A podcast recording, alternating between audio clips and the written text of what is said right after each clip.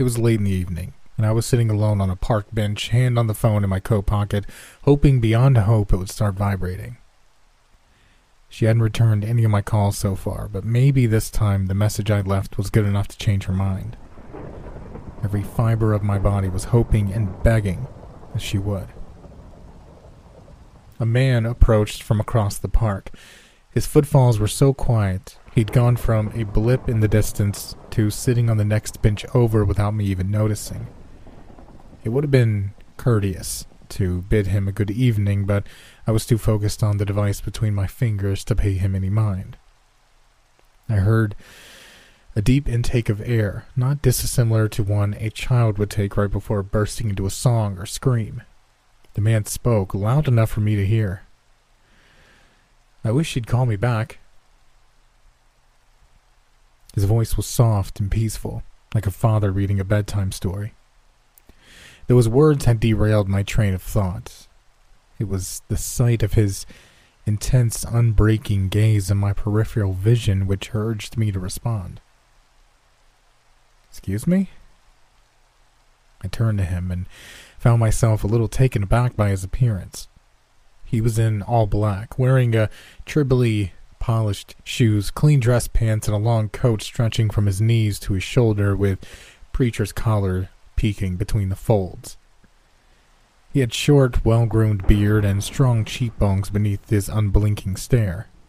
Even seated, I could tell he was quite tall, and I questioned how someone of his stature might have been so light on their feet.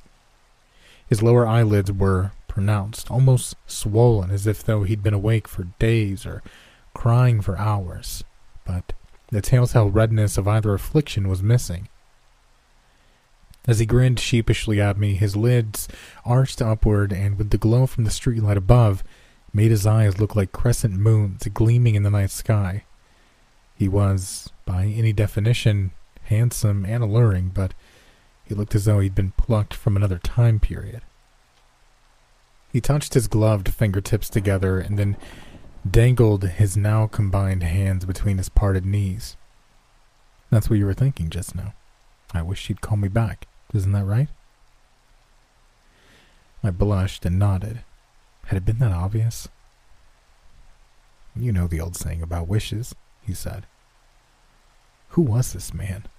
What was he doing parading around the streets of Cambridge in that antiquated get up of his? Why had he felt the need to come bother me? I forced a chuckle, trying to make it sound more amused than annoyed, though the scale clearly tipped toward the latter. Yeah, well, I'm not asking the universe for much here. His stare intensified to the point of making me tense. I could feel my toes going cold as they gripped the soles of my shoes.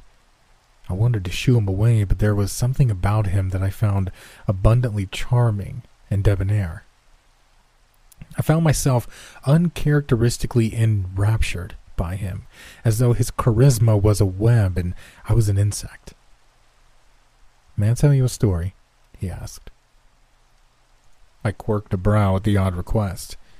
He didn't smell drunk nor look disturbed in any way, but still my mind screamed no. Unfortunately, my mouth was too polite to vocalize what my brain was urging me to say. Sure. His smile intensified, and his half moon eyes narrowed into waxing crescents. Marvelous! He removed his trilby and held it against his chest with one hand, while the other cupped his knee. Underneath his hat was a thin carpet of receding, dirty blonde hair, just about the same length as his beard and mustache. The preacher rotated toward me and wasted no time sharing his story.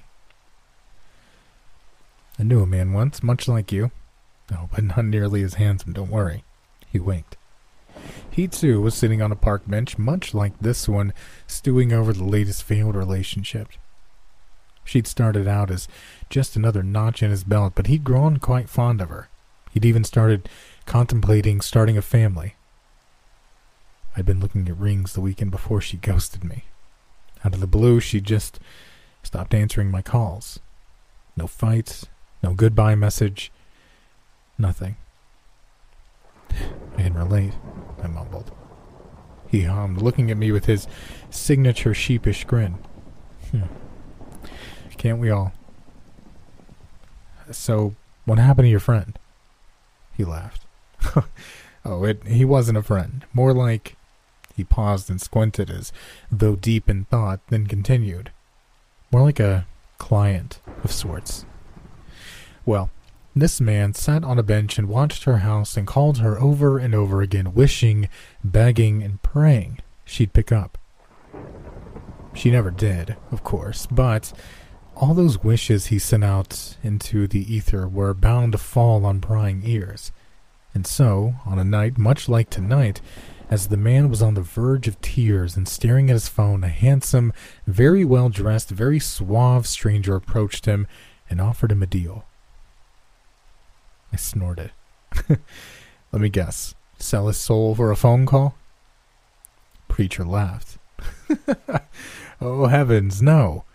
While the handsome stranger did have mysterious powers, they were nothing of that sort. No, no. What he asked for was one year. One single year of his life in exchange for a guaranteed phone call. You see, this stranger, this attractive, kind, charismatic stranger, had the ability to act as sort of a. Again, he squinted, turning his eyes into a crescent moon in the process. A kind of supernatural telephone operator of sorts. He could guarantee the man's call would go through. Hell, he could let any person speak to anyone they desired. All in exchange for a single year of their life. I snorted and twirled my finger around my temple a few times. he, uh, he sounds like a loony to me.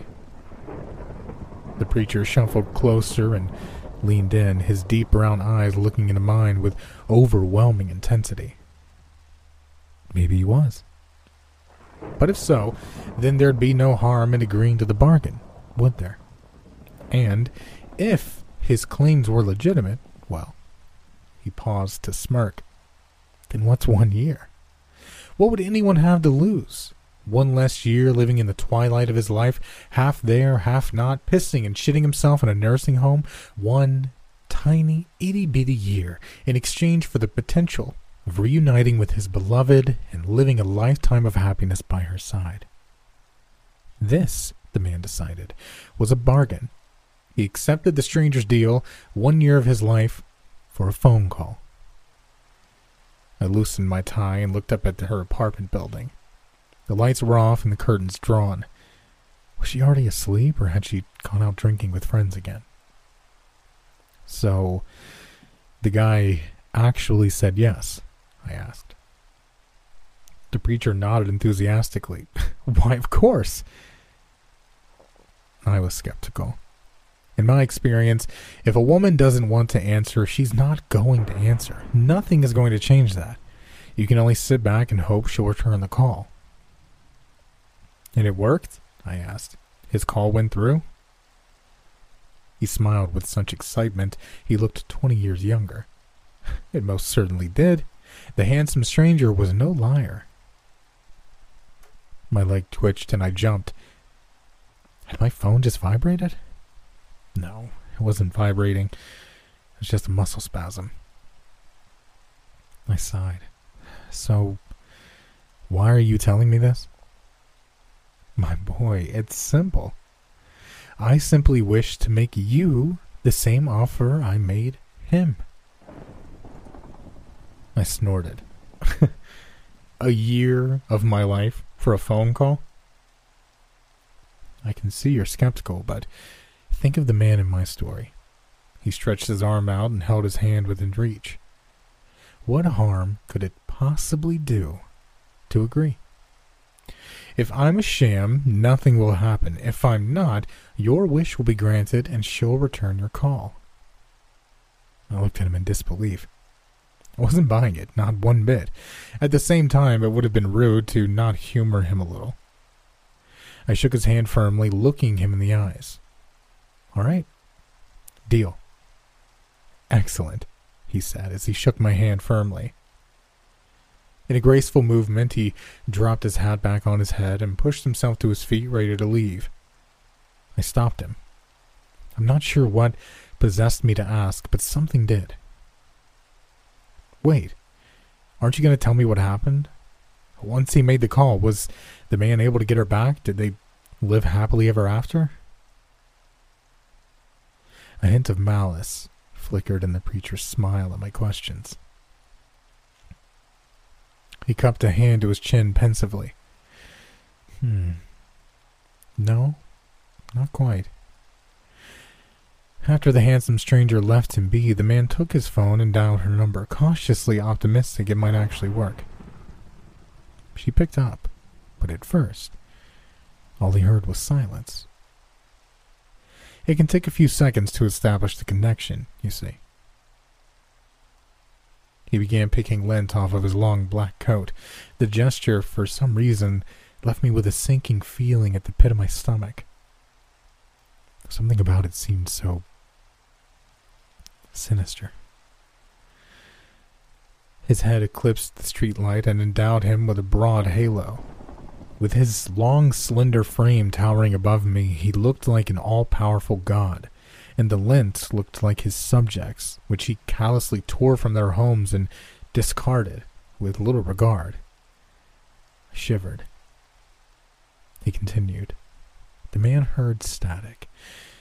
Then slowly the static faded and made way for a soundscape unlike anything he could ever imagine. He heard the screams of thousands that seemed to echo off the walls of a deep cavern. He heard the sizzling of fire and the searing of flesh.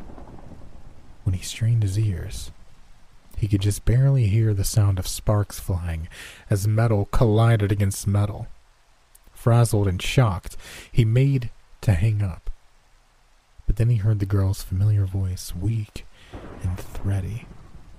Make it stop she sobbed. Please, make it stop. He dropped the phone and it shattered into pieces, but the sound still came through the broken speaker.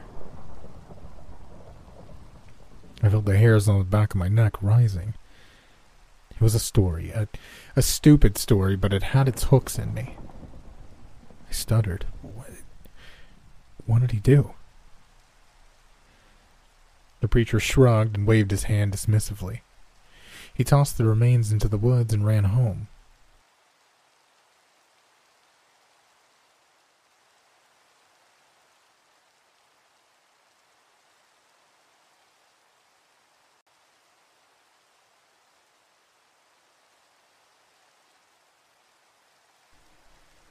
Just stand.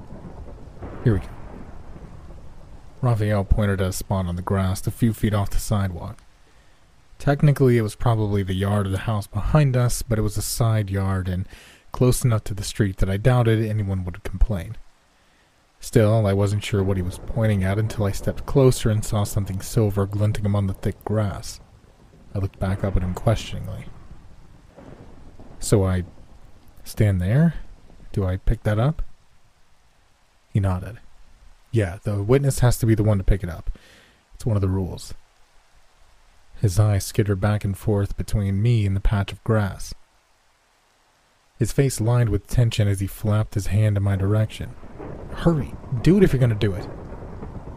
I frowned and bent down, picking up what I now saw was a silver coin, though not a kind that I was familiar with.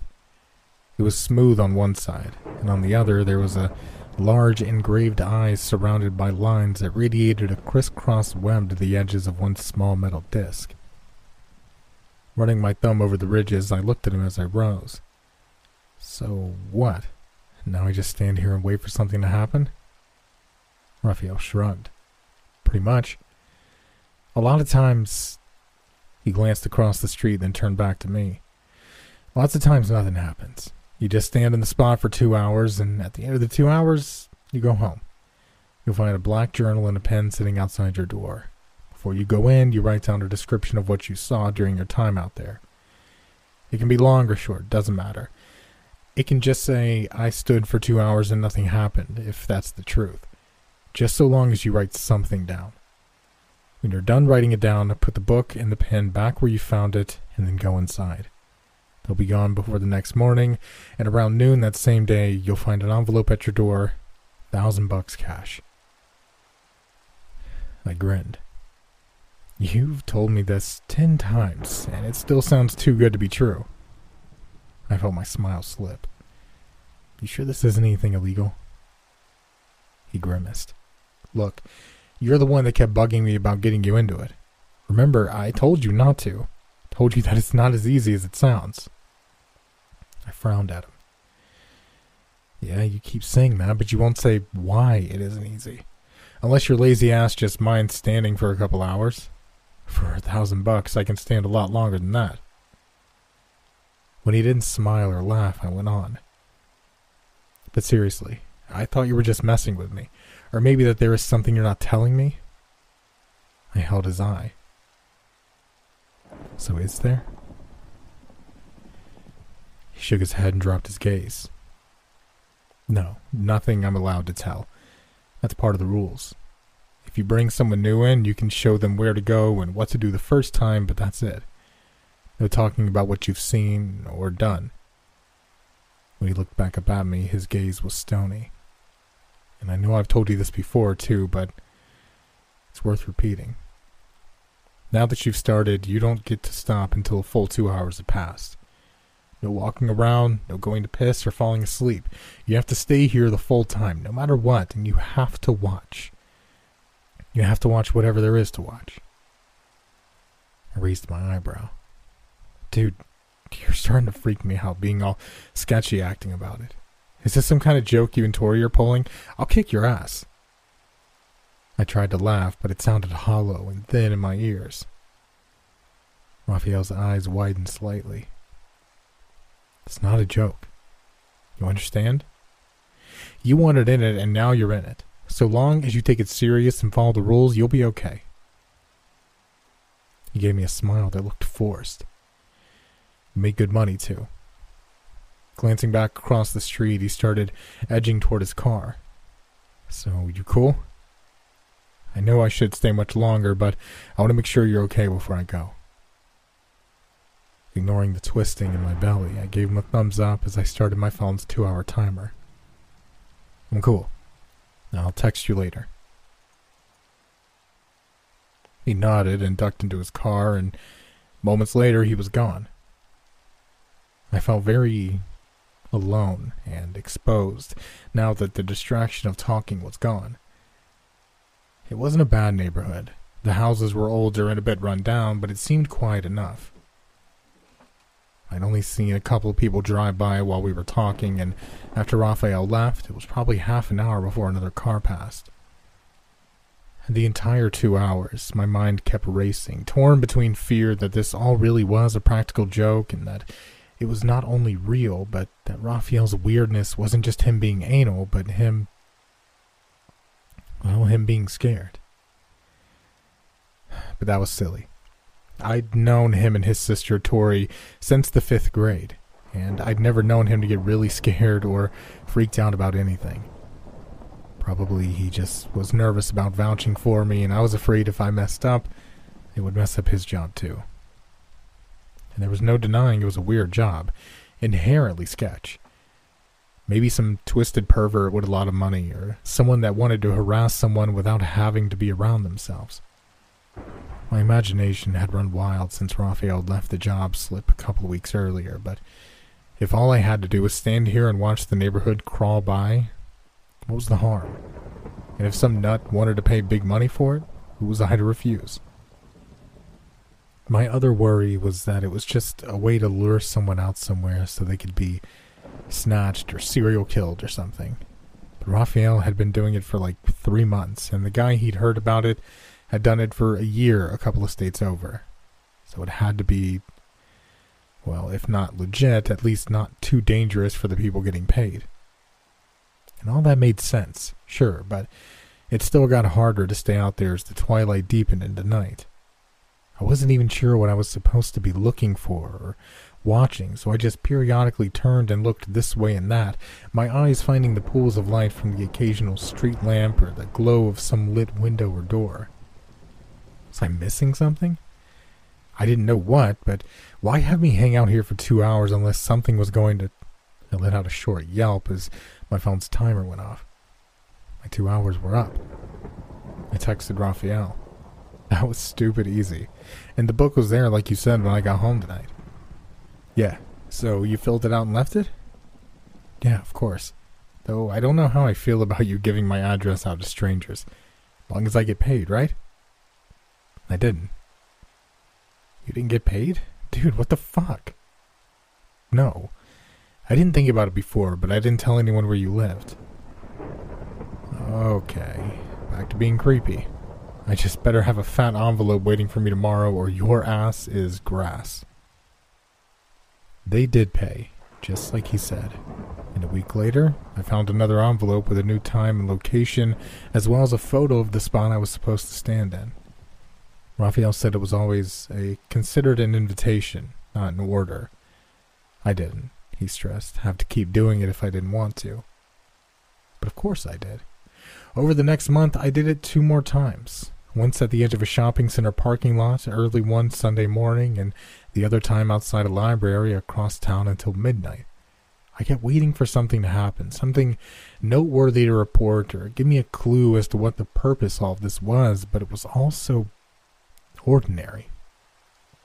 People coming and going, some of them giving me odd looks as they passed, as though they were wondering what this strange girl was doing, just standing and watching as they came and went.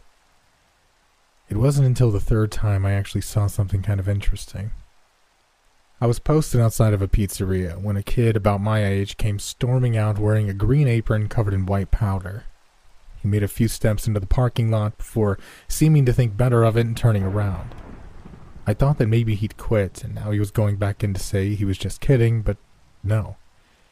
Instead, he went over to the gumball sheen outside the door he'd exited. Picking it up, I saw the cords standing out of his neck as he screamed in the direction of whoever was inside to hear. Fuck you, Brian! With that, he swung the gumball machine from its base like he was batting for a home run, except instead of hitting a fast pitch, he slammed it into the restaurant's front plate glass window, shattering it. He stared with some mixture of what looked like pride and surprise before dropping the machine and running for his car to make his escape from the lot. Thirty minutes later, police pulled up, and much to my dread, they headed my way after talking to some guy in a red pizza shirt. Brian, if I had to guess. They asked me if I'd been out there when everything happened. I shrugged and told them I'd been out here for a while, but hadn't seen anything. The female officer frowned at this and told me she didn't see how I didn't notice a man breaking a window and screaming 20 yards away. I just stared at her and shrugged. That's when she started asking why exactly I was out there. Was I aware that there was a city ordinance against loitering?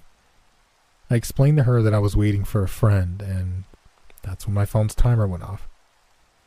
Telling the officer that I was tired of waiting for my friend to show up, I turned to head back to my car. The woman cop wanted to stop me, but the other officer gave her a foreboding look and thanked me for my time. Nodding, I walked to my car, got in, blood still thundering in my ears. What was that? Me just lying to cops like it was nothing? I mean, I knew I wasn't supposed to tell anyone what I saw. Those were the rules, after all, but I never even talked to a cop before except for the one speeding ticket I'd gotten, and I'd almost broke down crying then. Now I was lying to them and walking off like it was nothing? Odd as it may sound, the whole experience was weirdly empowering. I didn't really feel guilty about not helping out and being honest. I was being loyal to my job and its rules, and that was more important. Plus, if I could keep doing this for a good job, who knew how long this money could last? Maybe I could do it forever. And then, three weeks later, I watched the family burn to death. I was standing on the grass of an empty lot on the last street of a largely empty neighborhood. There was a new place, divided into dozens of lots and populated with a handful of houses on each of its three winding roads. I'd seen a few families coming home as I drove in, but the last street was also the least developed, and so there were only two houses across from me and none on my side. Even those two houses seemed empty, with no people or cars around, just tall grass and patches of dirt and, well, me standing awkwardly while I waited for my timer to tick down, hoping that no neighbor or rent a cop came up and hassled me for hanging out. I was already an hour in when I saw an orange glow in the front window of the closest house. At first, I thought it was just light from a TV or lamp made soft and shifting by the long white curtains hung there. But then the curtains caught, bright tongues of flame crawling up them quickly, even as I noticed a flare of light from one of the upstairs windows. The house was burning. I I needed to do something. Call 911 or something. But you can't tell anyone what you've seen. It's the rule. But if someone's house is burning, shouldn't I break the rules? It seemed like the simplest question in the world, and yet something in me still hesitated. Someone else would notice soon, right? Or there was some alarm inside that would robo-call for help.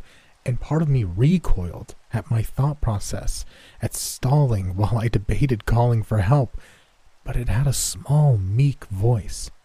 A louder voice told me I had made a promise by picking up that coin, and I had to honor that. At the very least, I could wait a few. I puffed out a sigh of relief as I heard the sirens in the distance. A couple of minutes later, two fire trucks pulled up. The firemen immediately went to work, some of them setting up houses, while others went to the house and started looking in windows and calling for anyone who might be inside. They must have heard something, because they began frantically breaking down the front door with axes. Black smoke boiled out, followed by a dim view of what lay beyond the door. It was all fire and ashes, though I thought for a moment I saw something move in there. It was then the smell reached me. The thick and dusty scent of ashes mixed with the spikier smells of fire and something almost sickeningly sweet.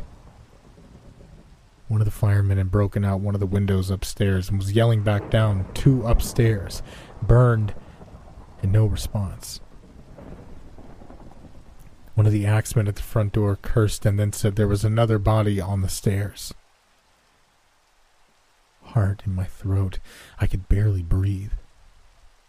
What if I could have helped them, or called and gotten someone there quicker, if it had only been a matter of minutes between when I first saw the fire and the trucks arrived? But how many? Two? Five? How much of a difference could it have made? And what was wrong with me that I didn't even. It's a lovely smell, isn't it? The voice was rough and oily in my ear, but when I recoiled, it wasn't just from the shock or the sound of it. It was the breath that came with it, cold and fetid with that same underlying sweetness I'd already been smelling since they broke down the door. As I pulled away, I turned to find who was talking to me, but there was no one there. I almost lost my balance and fell over, but as I recovered, I turned all the way around, looking in every direction. There was no sign of anyone anywhere close by. Just then, a slimy chuckle slid out of the twilight air next to me. But if you get a little taste. This was followed by a pleasurable groan and what might have been the smacking of lips somewhere above me and to my right. Forgetting everything else in my terror, I started to back away. I dug into my pocket for my car keys, and that's when I felt the coin I'd put there. I. I couldn't just leave, could I? But how could I stay? Something was out there with me, and my phone jumped in my pocket as the timer went off. Tears sprang to my eyes. Oh, thank you, God. Not looking back, I ran to my car and jumped in. It was three blocks before I pulled over and tried to calm down, to rationalize what I'd seen and heard. But it didn't work. I was freaked right the fuck out, and I needed to talk to Raphael, find out what he'd gotten me into. So, I texted him. I just got done with a watching job. Some really freaky shit just happened. Don't tell me any details. Remember the rules. Yeah, but this was really bad. I, I, I need to talk to someone about it. No, you don't. You need to keep quiet and take your money when it comes. You did stay the whole two hours, right? Sure, yeah, I did. Can you at least tell me if you've ever had something bad happen on one of these things? Like, people die bad? Look, no, I can't, obviously. That's still telling. Are you sure you're okay? Are you hurt? yeah, I mean, I'm not physically hurt or something. Okay, good. So go home, write it down, and then let it go. And if it bothers you that much, you don't have to do it again, okay? Sure. I guess so.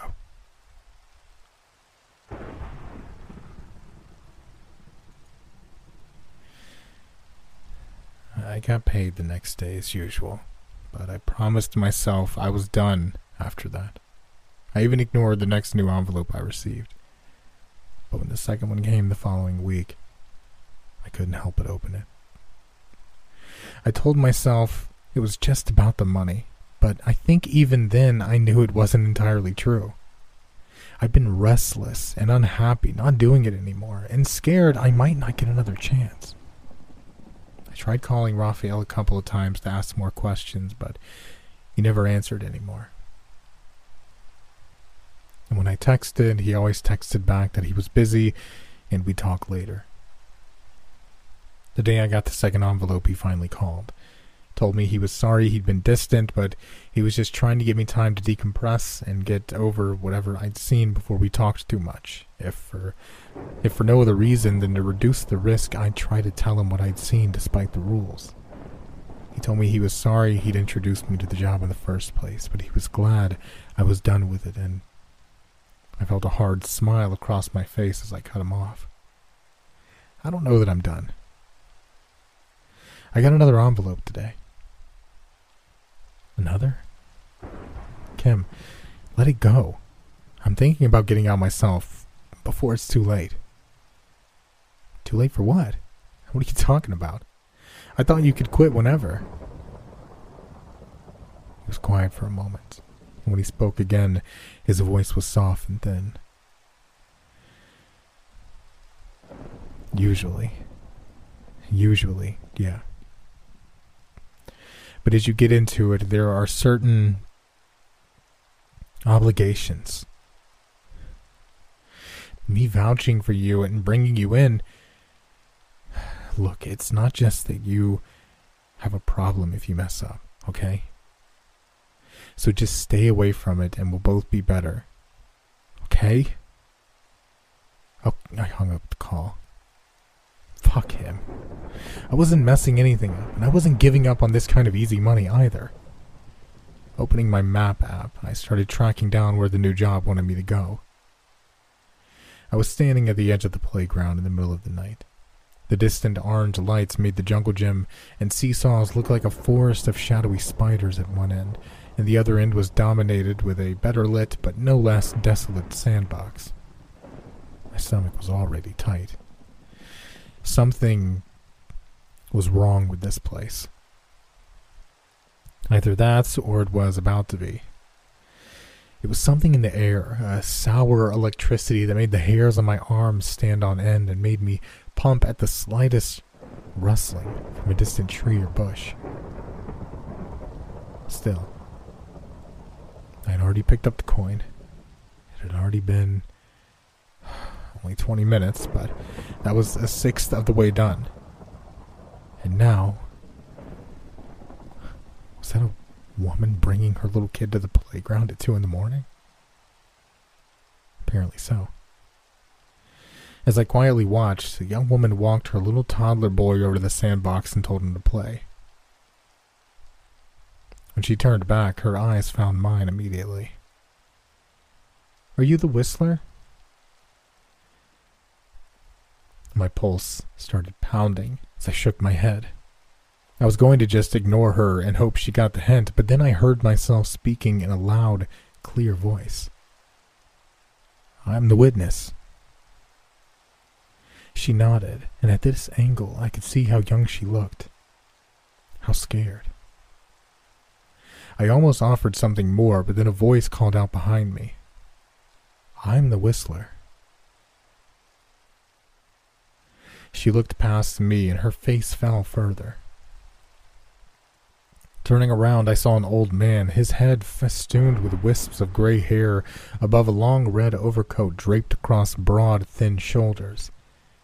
He started walking to meet her, never even glancing in my direction as he passed, but when he reached the little girl, he offered a slight bow. Do you bring an offering? The girl nodded, her face shining with tears now. I I do. We we call him Jenkins.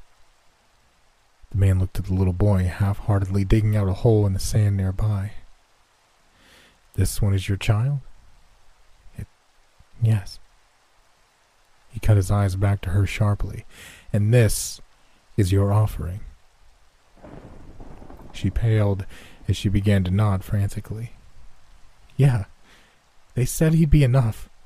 What you wanted, I. If I need to give you something. No. He raised his hand to silence her, even as he began walking past her to the boy. This will suffice. You will have what you wish. The man was reaching into a coat pocket to pull out what looked like a large silver egg. So you'll fix Timothy's heart? I sucked in a breath as the man whipped his head back toward her, his mouth a hard snarl above his eyes that seemed to flash in the lamplight. You will have what you wish. Then, just as fast, he turned back to the boy at his feet and slammed the metal egg into the side of his skull. I let out a small scream as the boy fell over limply, his face buried into the sand. I wanted to run, either forward to help the boy or just somewhere else that I could go to get help, but something stopped me. I still had over an hour left. I couldn't move from this spot yet, and even if I did, I couldn't tell anyone what I'd seen. Maybe I could get that boy medical help, though, if I kept it vague, and now the man was sitting the egg down next to the boy and stepping back. He never looked in my direction, even when I screamed, and now he only had eyes for the egg, though I was starting to see why. It was shifting and splitting, its moonlight shell segmenting into a hundred, then a thousand smaller pieces as something unfurled from inside. I could lie and say I didn't see it well, and it's true. I don't remember much of what it looked like, but I think it's just my brain couldn't make sense of what I was seeing. It was all moving parts and small tendrils that became larger as they latched onto the boy's head, curling into his ears and wrapped around his throat. Stifling a whimper, I watched as the thing began to tug the poor little boy under the playground sand. Witnessed as the boy came to just as his eyes went below the surface. He screamed.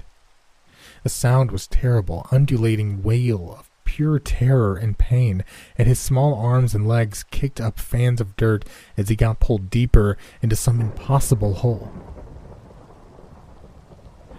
I had to do something. I did have to do something, didn't I? As if hearing my thoughts, the man's gleaming eyes cut to my own, and something in that terrible gaze frightened me, even more than the half submerged, squealing child at his feet. His lips twisted sharply as he watched me, his eyes never leaving even when he put a leather shoe on the child's back and shoved him deeper into wherever that monster was taking him. Face unreadable. He extended a hand to show me silently, though I wasn't sure if it was a greeting and offering of his own or something more sinister. Perhaps it was that final gesture, or maybe everything that had been building that night and those before it, but something broke in me then. And when I started running, I didn't stop until I got home and locked the door behind me. It was as I turned the latch that my phone's timer began to buzz. There was no journal that night, and no money the next day. That was fine with me. I was done, for real this time. Whatever this was, I never wanted to be near it again. It was days later before I even tried calling Raphael. I wasn't going to tell him any details, but I did want to encourage him to get out too. Whatever being a witness really was, however much it paid, it wasn't worth our souls. He didn't answer. After three days of trying, I called Tori, but she hadn't heard from him either. That was yesterday. And today, I woke up determined to go out and find him. Turns out I didn't have far to go. When I opened my front door, Raphael was across the street, just standing there. I called to him and waved, but he just stared at me. He wasn't there to talk. He was there to bear witness. I closed my door back and started writing this down. It's taken me over an hour and he's still out there. I'm afraid I know what that means. Raphael's time is almost up. And so was mine.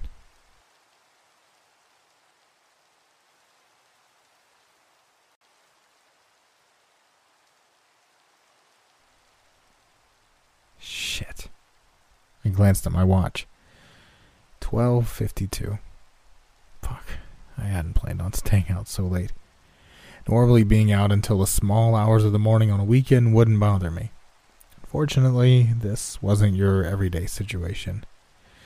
Since arriving in Beijing, all of us foreigners have been ridiculously busy with class.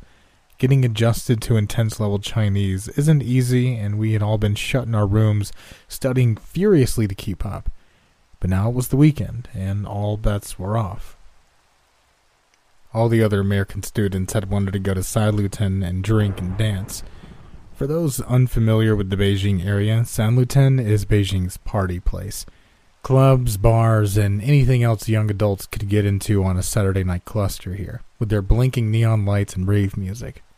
Here was perhaps the highest concentration of foreigners in all of China, and it was somewhat comforting to be among a crowd of your own, no longer whispered about and pointed at by the rampant Beijingers.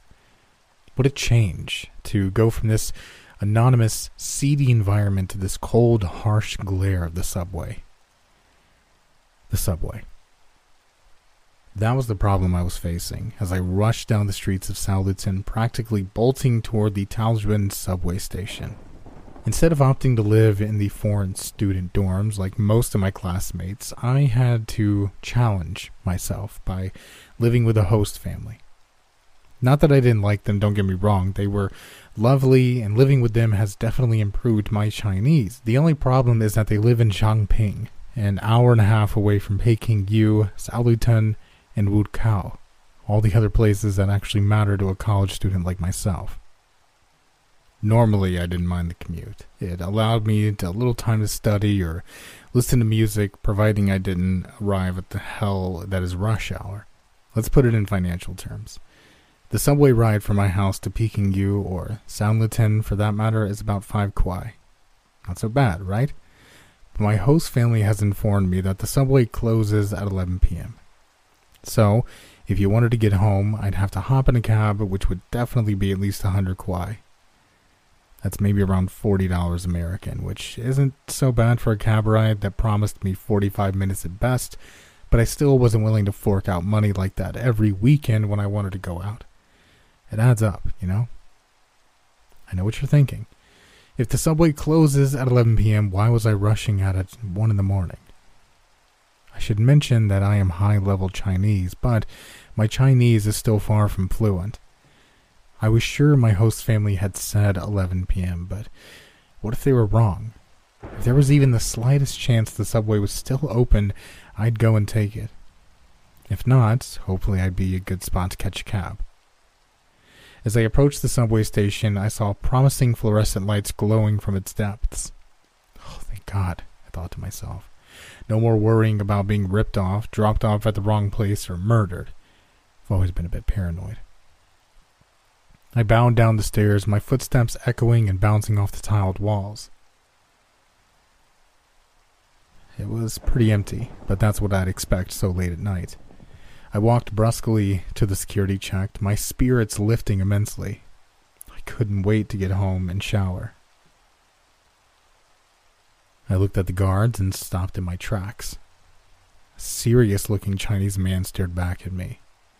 Rather than the black military esque uniform that I was accustomed to seeing, he was attired in a long cloak with a high collar, very classical Chinese. A strange red and black hat adorned his thick braided hair. The most troubling aspect of his dress, however, was a thick, yellowing scroll of paper that seemed pasted onto his chest with thick black Chinese characters scrawled down the front. I tried half heartedly to read the characters, but they swirled across my line of vision in a confusion of strokes that led me to believe they must be ancient Chinese. His piercing eyes ripped through me, freezing my heart into a dead stop. Uh, hi? He continued to stare at me with no answer. I tried again, in Chinese this time. Hey, is the subway open? When does it close? He stared at me again, his lips set in a straight line. wow, so helpful. I was beginning to get extremely uncomfortable. Should I leave? I was about to turn around and hightail it out of there when his lips parted slightly.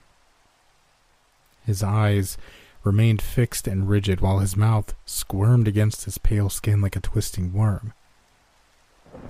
But, wait though I did, no sound issued forth. Once he'd finished speaking, he looked at me expectantly. If I had been in America, I would have taken him for a lunatic and turned tail. But the thing is, I was in Beijing. Maybe this was part of the culture I didn't understand. Maybe something weird was happening and I didn't quite get it. Maybe it was only weird to me, but not your average Beijinger. So stupid as I was, I didn't let it in there. Maintaining strong eye contact, I pointed to myself, then pointed to the stairs that led into the subway. He gave a slight, almost imperceptible nod, and I passed without further issue. Next came the turnstiles. I tried to swipe my handy dandy subway card, but nothing registered. They were open, anyway, and the guard wasn't paying me any attention, so I stepped through with a shrug. Well, whatever. Free ride was fine with me. As I descended into the fluorescent tunnel, I began berating myself for making this journey. Why didn't I just stay in the dorm with my friends? Well, actually, the answer to that question was pretty simple. Who wanted to sleep on a rock hard bed with a bunch of drunks?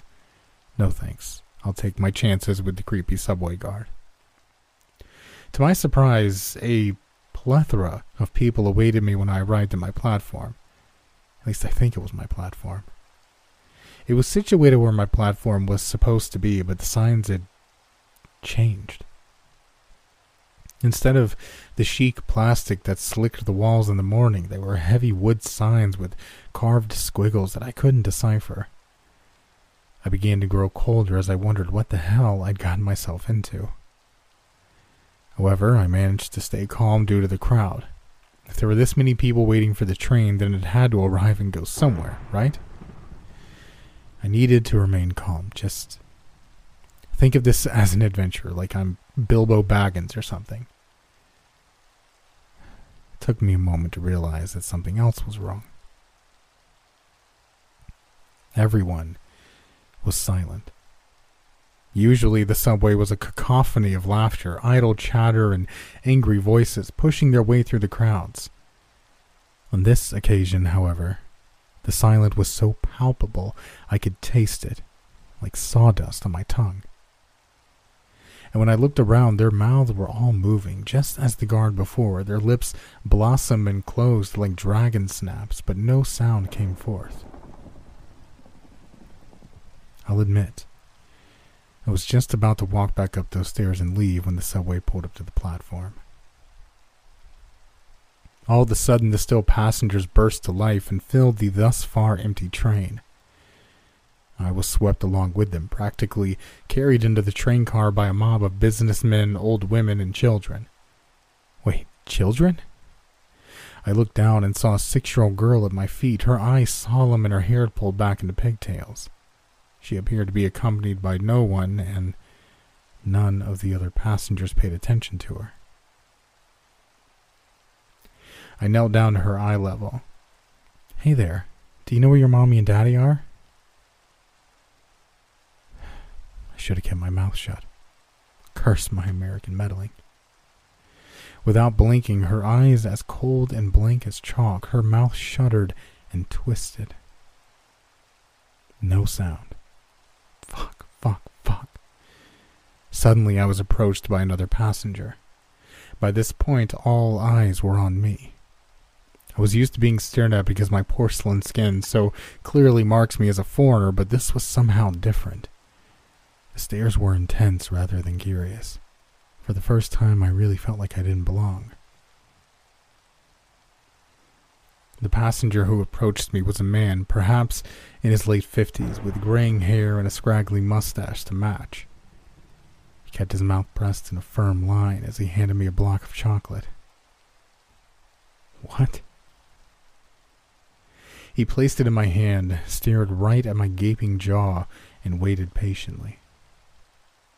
The other passengers continued staring. The stares got more intense, if that's even possible, but the mouths, they continued their hell dance interrupted. I shuddered. I don't know why I did what I did next. It was stupid and horrible, and it probably saved my life. I bit into the brick of chocolate. Immediately, an awful taste filled my mouth, and I began to choke, spitting the mush out on the ground without hesitation. One thought surfaced through the murky confusion in my mind mud. What the fuck is this? Is this some kind of a and then all of a sudden, a roar of noise filled the air. I could hear hundreds of conversations issuing from those grimy lips, accompanied by appropriate laughter, snorts, scoffs, and coughs. All eyes were still on me, but for all intents and purposes, it sounded like a regular Beijing subway. The shock must have registered on my face because the man who had approached me laughed and said, I think you're lost. I stared at him. no. I, am going to Haidian Huangzhuang Station. A chorus of laughter rang out around him. Do you know where this train goes? Now I was getting frustrated. Haidian Huangzhuang. I ride it every morning. He nodded sagely. Yes, I'm sure in the morning it does go to Haidian. But at night, at night, it serves a different purpose. I struggled to keep up with his muddled Beijing accent. What was he saying? Listen carefully. Obediently, I turned into the conversation next to me. It was between a young man no more than 20 years old and a middle aged woman wearing a red scarf. What happened to you? asked the man. Car accident. You? He blushed. Suicide. She hit his shoulder with a scoff of disgust. You should have valued your life more. Now, what will happen when you're judged, hmm? The man looked agitated and preoccupied with his thoughts. In the meantime, I turned ashen. I looked back at the man. Where? Where does this train go? Where? I think you already know and this is your stop. My panic grew. No, no, I, I don't want to go. He smiled at me kindly.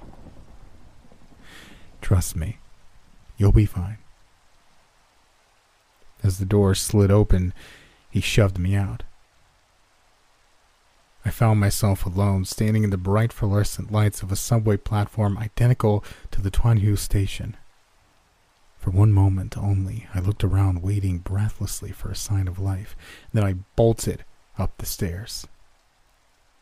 As I ran past the security guard, I heard his laughter call out to me. It bounced sickeningly off the walls and wormed its way into my skull. I shrieked and bolted out of the station, desperate to escape that sound. Suddenly, I was standing on Sanlitun again, as though I'd never left. The street was congested with people who seemed completely indifferent to the fact that I'd almost been sent to the underworld. They chattered by while I whirled back around. The subway was dark, deserted, and locked. A young Chinese couple approached me. The man stuttered out in broken English. Are you okay? You look sick. I stared at him, thinking vaguely of the young suicide victim on his way to judgment. I want to go home, I muttered in Chinese, casting a sidelong glance back at the subway. As they hailed a taxi for me and spoke to each other in hushed voices, I stared up at the sky, the brick of mud still clutched tightly in my hand.